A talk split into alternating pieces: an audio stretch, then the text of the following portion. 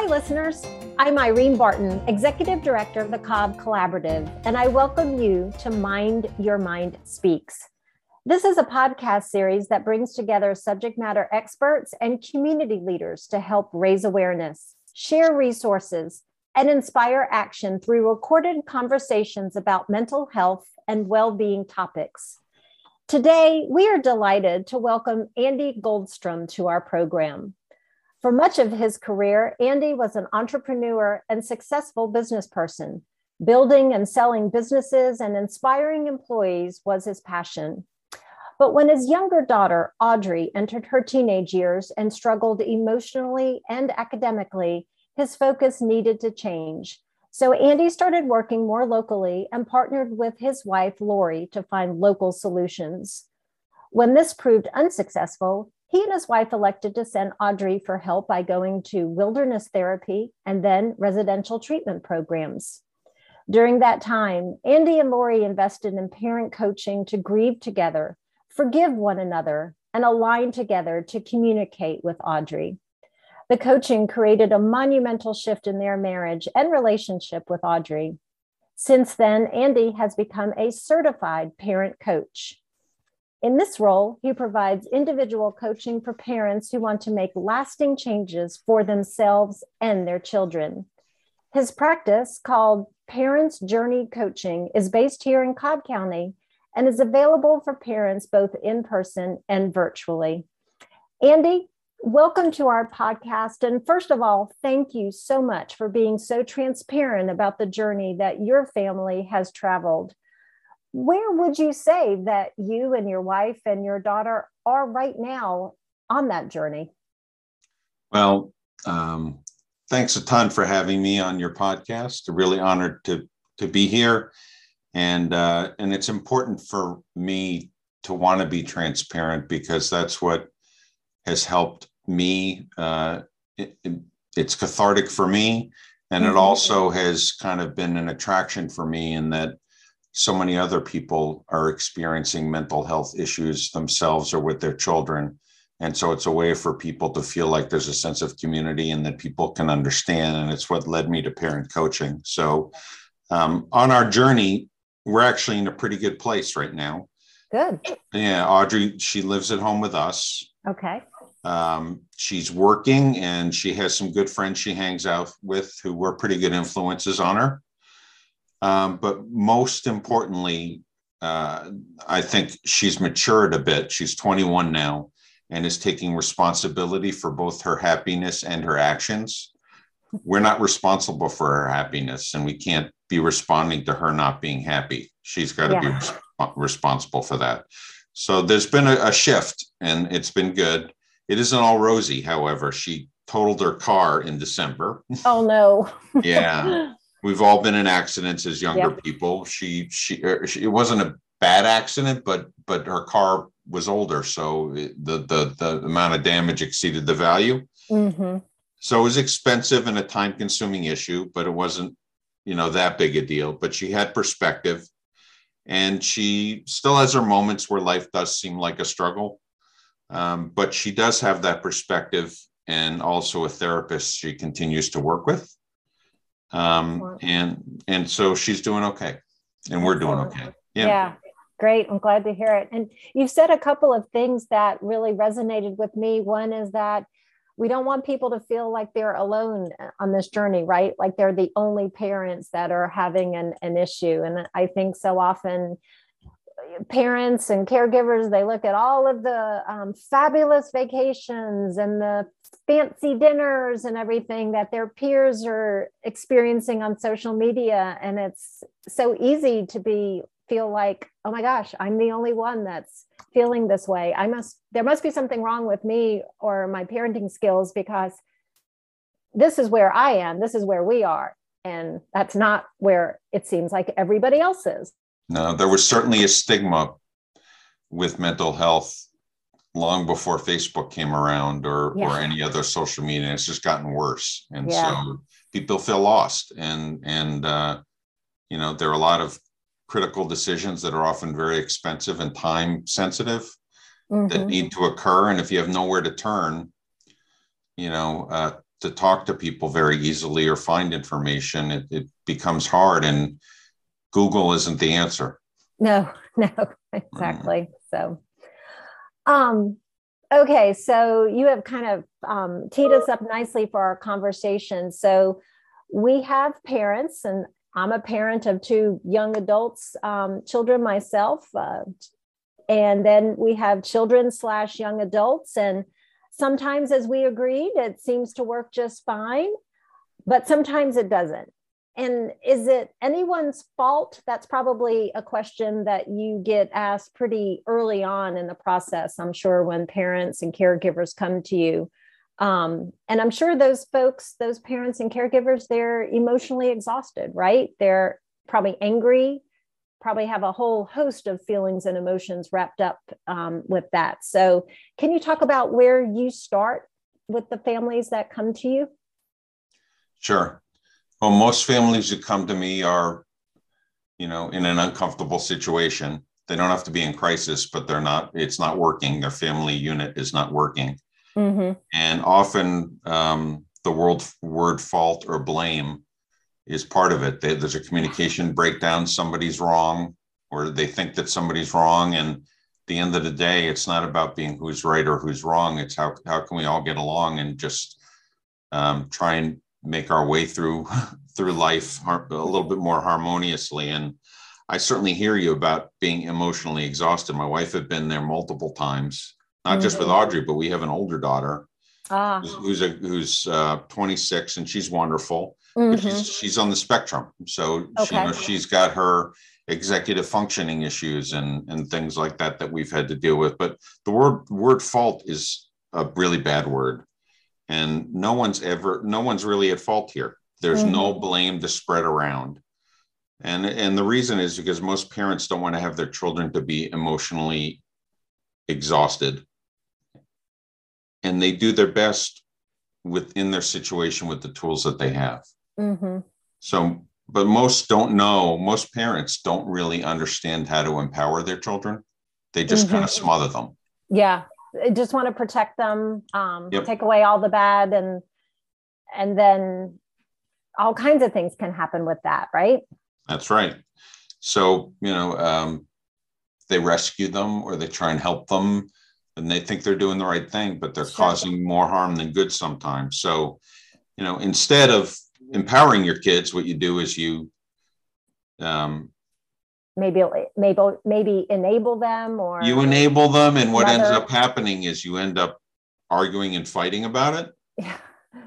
and you're thinking you're guiding them and protecting them and therefore helping them. So mo- most um, children and young adults don't want to behave badly. You know parents think my kid's behaving badly. What's wrong with them? What, why can't i fix this? Mm-hmm. but, but really all these young children and young adults they just struggle when they feel as if they don't have control and support. Mm-hmm. And it could be with relationships. There's a lot of peer pressure, could be with school and academics or other issues where they struggle and then find themselves in some kind of trouble. And parents run into trouble because they focus on the behavior, not the cause of the behavior. Ah, uh, yeah. Right. Mm-hmm. So as a parent coach, I help parents empower their children so they feel heard and more empowered. Within reason, where boundaries are still set, they can make their own choices and enjoy the benefits or face the consequences. So rather than having an ongoing power struggle, they can learn and grow and become regulated and more independent. And so here's a small example. Okay, great. Um, you know, a lot of parents, when they get upset with their child, their child was caught doing drugs or their or their child was uh, you know blew a curfew or didn't do well in school or did something. Rather than confronting your child at home when they walk in the door what were you doing? or why you know mm-hmm. why why you know why didn't you listen to me? Um, you know when you're doing that you're you're exerting your authority and you're and you're trying to control your kid. Mm-hmm. and that's not what the kids don't respond to that so rather than doing that, it's better to spend some time with your child in a place that they feel more comfortable, maybe in a park, maybe going out for ice cream, you know, maybe going to a movie, maybe just having a, you know, maybe just grabbing a snack somewhere or something like that. Uh-huh. Where you're enjoying one another's company, and when the issue can be brought up where the child feels like they're in more control. Okay. They're on their own turf. They're doing something they enjoy. Mm-hmm. They're willing to, their guard is down a little bit. And then you can, as long as you bring it about in a proper fashion, it's a much more effective tool to be able to do that. Right. A lot less confrontational and more conversational. Um, and then hopefully with some resolution. Right. I mean, every parent that I deal with as a parent coach says, I want my kid to be able to come to me and talk to me so that I can help them. Mm-hmm. And it's like, well, well, then why do you keep throwing boulders in the way? like, why do you, you know, why do you keep, why do you keep creating barriers that prevent that kind of communication? You need mm-hmm. to, you need to get over that because that's not, that's not the way it helps. Yeah. And, you know, as you said, the example of, you know, opening the door or um, opening the garage door when the curfew has been um, not adhered to or whatever, and you're just the words are flying out of your mouth and you're so angry, of course, a child's not going to want to come to you in other situations, right? Because that's the image of mom or dad. They um, they're going to confront me, and it's going to be an argument from the get go. So, and they prejudge me before anything had, happens. Yeah, I had the opportunity to explain that you know I had to take so and so home or you know whatever. Yeah. My daughter came home a little bit later than she was intending to, so we were a little worried about her. Mm-hmm. It ended up that there was a fatal car accident on 75 and she got stuck in it for an hour. Oh, yeah.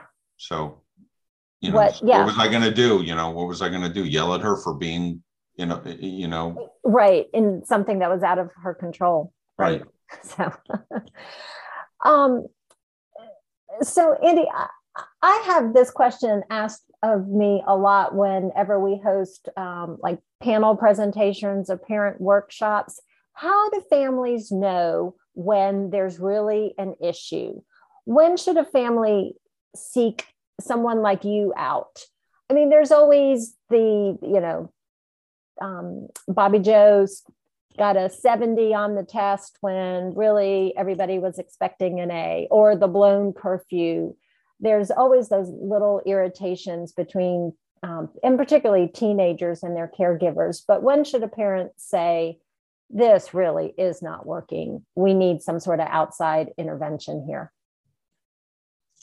sure. Well you know little irritations are going to occur all the time. Yeah. You know and, and we are human so beings. you can't you you know if you expect it to be everything to be up and to the right and everything to be smooth sailing even in the best of scenarios you're you're living in an alternate universe. It just that's just not going to happen. But um, but you know you shouldn't wait till there's a crisis either before you try and get help. And mm. usually it's always about you know it's whether it's you know two adult partners who are married or dating whether it's a parent and a child, whether it's two children, it's it, at the end of the day, it's all about the communication and wanting to feel con- liked, control, and and have control and feel supported. And so, uh, I tell parents they should read out, reach out to me when parenting starts becoming too hard. Mm. It's it's when it affects their marriage. Mm-hmm. When all they talk about and think about are their kids' issues. Ah, yeah. So so today's Valentine's Day, for instance, you know, are are, are are parents honoring their their their partners mm-hmm. or and if they do are they going out and just talking about their kids or are they actually honoring each other mm-hmm. right mm-hmm. when when when you can't be married and enjoy each other's company because your kids struggles are too big then you need help yeah. and it's also when it affects other siblings you know uh, uh, mm-hmm. uh, you know people forget about other siblings and how there's a how they're affected when all the energy gets exactly. drawn to the to the child who's struggling right right and they're not in a bubble and immune to those challenges either either yeah i was thinking about that when you mentioned your older daughter i mean you and lori i'm sure have had to be careful to not forget about her to make sure that she gets the the love and the attention and the support that she deserves during this journey that you've had? Fortunately, she was older, and w- when it became a real problem, she was already in college. Okay. So it wasn't as direct, but Mm-hmm. but she could see the struggle, Sure. no doubt, and and and uh, and um, without a doubt. And then Yeah. and then the last thing I wanted to add is is you know um, you know I I can help when especially this is the hardest part is when parents struggle to accept their child for whom he she and now they um, are because they haven't taken the path that the parents wanted for them. Mhm. right so if you know what happens is uh you know i want my you know my child's not an a student so my you know my child is experimenting with his or her sexuality. My child is um um you know uh, not going to get to an ivy league school you know and so they impose judgment on their child which is unfair and Mhm. and life is not linear and so when that happens people need help because they need to have a, a, a better sense of um, at the end of the day you know you became parents so that your children you'd have children who were a vestige of you and can bring on the lineage you know continue the lineage of you and your family but it's also so that you can have a part of you that is happy and independent and their version Mhm. of happiness and, independence may not be your version of happiness and Yeah. independence right Right. Right. so you certainly have an influence over that but Sure, absolutely.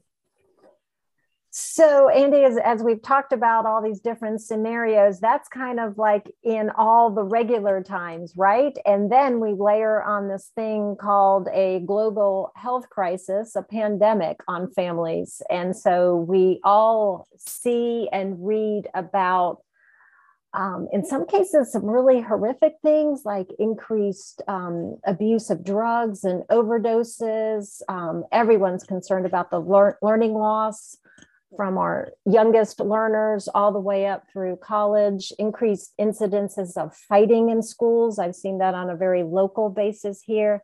People of all ages are more anxious, more on edge than ever before. Have, have you seen that impact on the families that you support?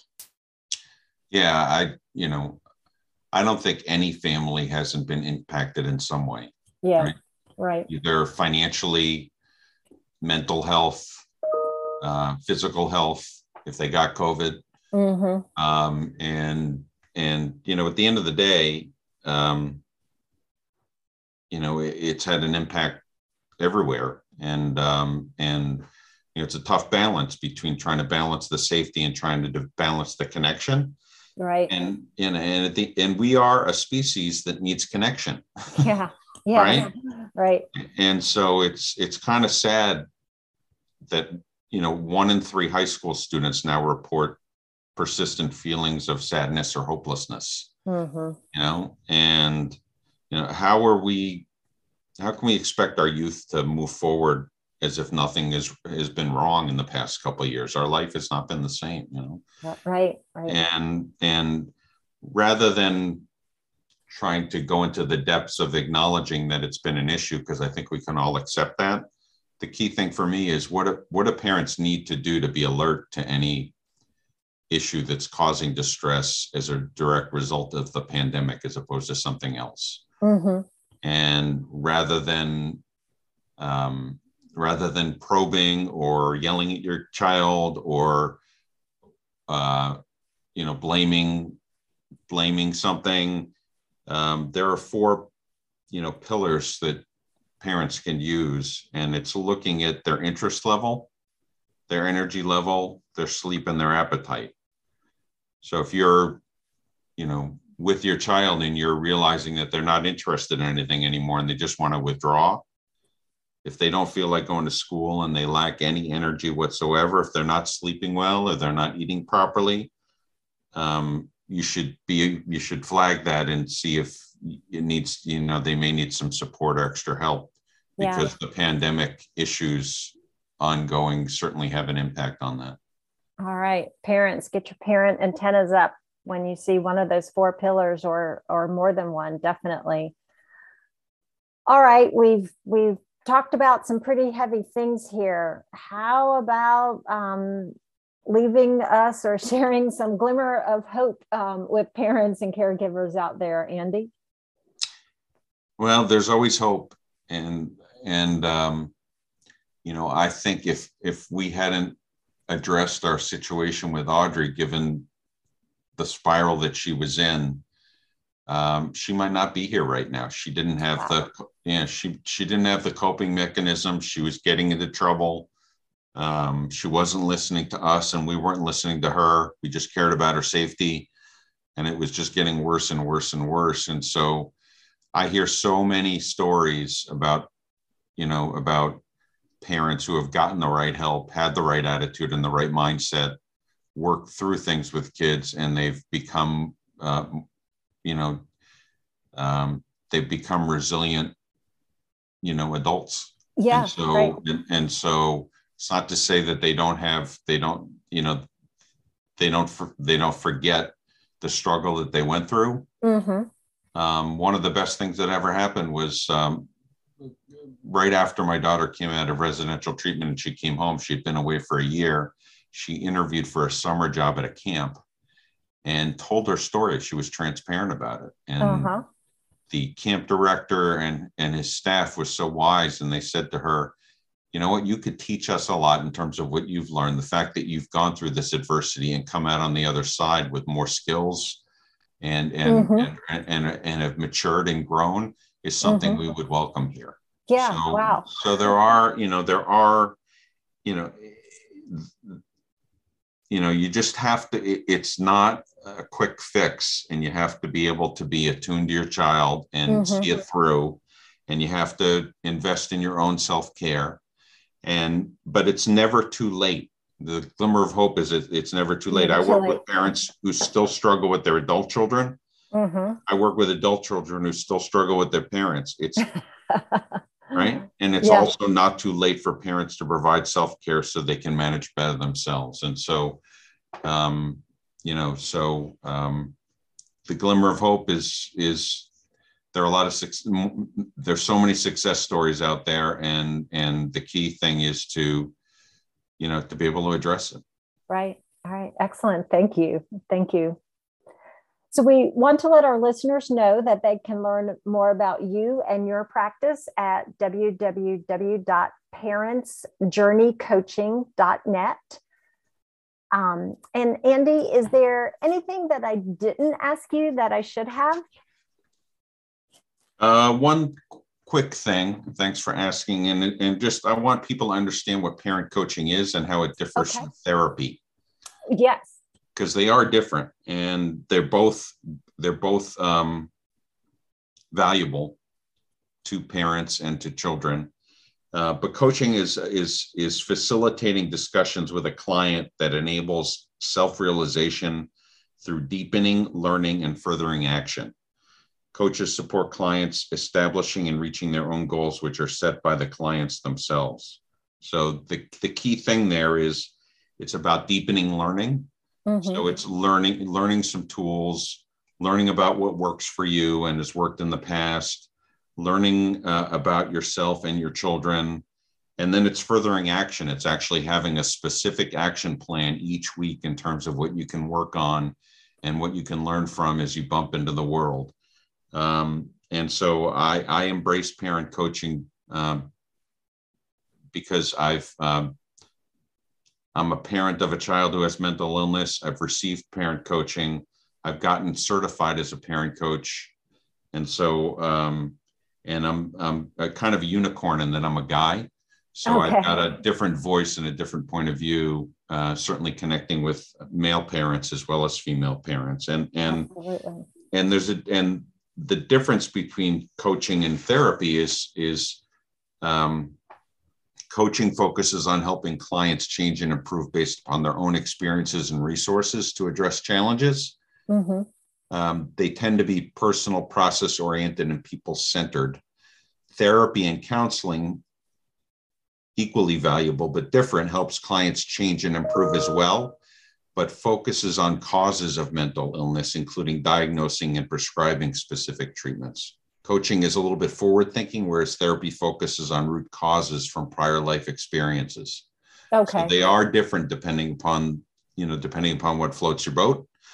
Um, and, and the way coaching works, at least in my practice, is is you have a, an initial discussion, just a no obligation initial discussion to see if there's a fit and mm-hmm. and if I mm-hmm. could be of help. And then there's uh, an intake session where kind of I find out a little bit more about your relationships, your history, what your goals are, uh, and things like that to set the foundation.